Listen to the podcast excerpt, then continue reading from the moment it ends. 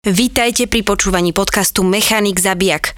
Dostanete z prvej ruky informácie, rady a výstrahy o konkrétnom type vozidla od mechanika, ktorý trávi denne 12 hodín v garáži už vyše 30 rokov.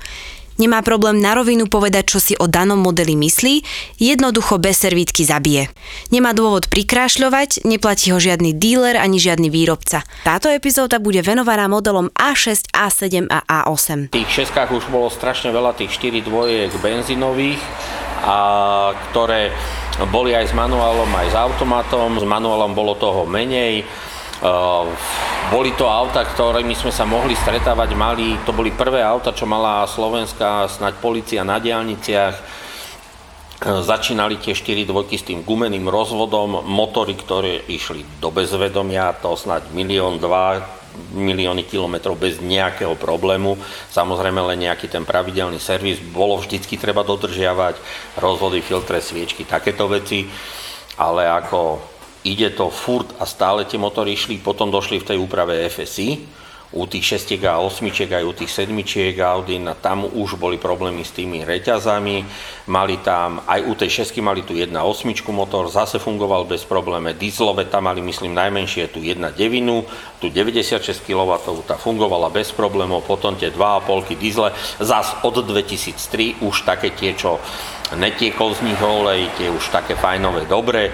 Tam už potom začínali aj s 2.7 a potom došiel ten 3 liter TDI, čo je dodneska úplne snáď v každej Audine, ktorá existuje a ten motor funguje tiež vynikajúco. Na ktoré motory si treba dávať pri kúpe pozor? Všetky d- ktoré sú označené 2,5 TDI do roku výroby 2003 od roku výroby 97. To sú rizikové. To sú rizikové ako e, veľa z nich, keď mu niekto povie, že má 200 tisíc kilometrov, tak to mohol mať tak pred 300-400 tisíc, 200 tisíc kilometrov, lebo tam na tom sa jazdili strašné kilometre, ale do roku, od roku výroby 97 do roku výroby 2003 živá olejnička. Poďme si porovnať tieto tri modely A6, A7 a A8.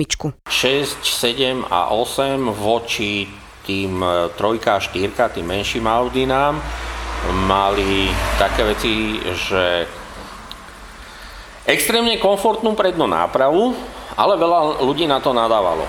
Lebo tá náprava, ona, keď, sa, keď bola originálna, ona fungovala, na našich cestách sa trošku skôr vybila, samozrejme, ak niekde niekomu v Nemecku alebo v Rakúsku alebo tak, odkiaľ sa najviac dovážali tie auta, ale bola komfortná, mala tzv. 8-prvkové zavesenie, malo to viacej takých ramien, parádna jazda v tom vynikajúce. Samozrejme, po určitých kilometroch sa vždycky niečo na aute vybije. Vybili sa tie nápravy, sme na Slovensku čo?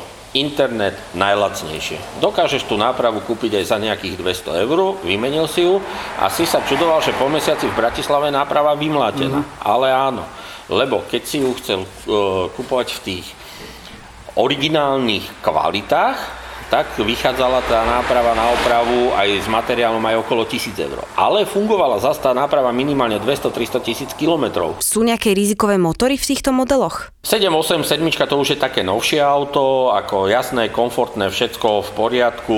Tam sú len tie motory s tými rozvodovými reťazami benzínové, aj tie dieselové, 2 e, litre benzínové a dieselové, tak to má normálne, to má reťaz. Je tam, ale musím uznať, problémový motor 1.8 TSI a 2 liter TSI. Môže sa stať, že už od 150 tisíc km počuť rozvodové reťaze. Sú to nové motory, ktoré, ke, ktoré mali prvé dosť veľký problém s nadmernou spotrebou oleja. 1.8 TSI a 2 liter TSI. Bolo to najmä u tých prvých motorov s označením kódu motoru BZB a CDAA, boli poddimenzované piestné krúžky. Boli strašne tenké a tie motory fakt extrémne veľa oleja žrali.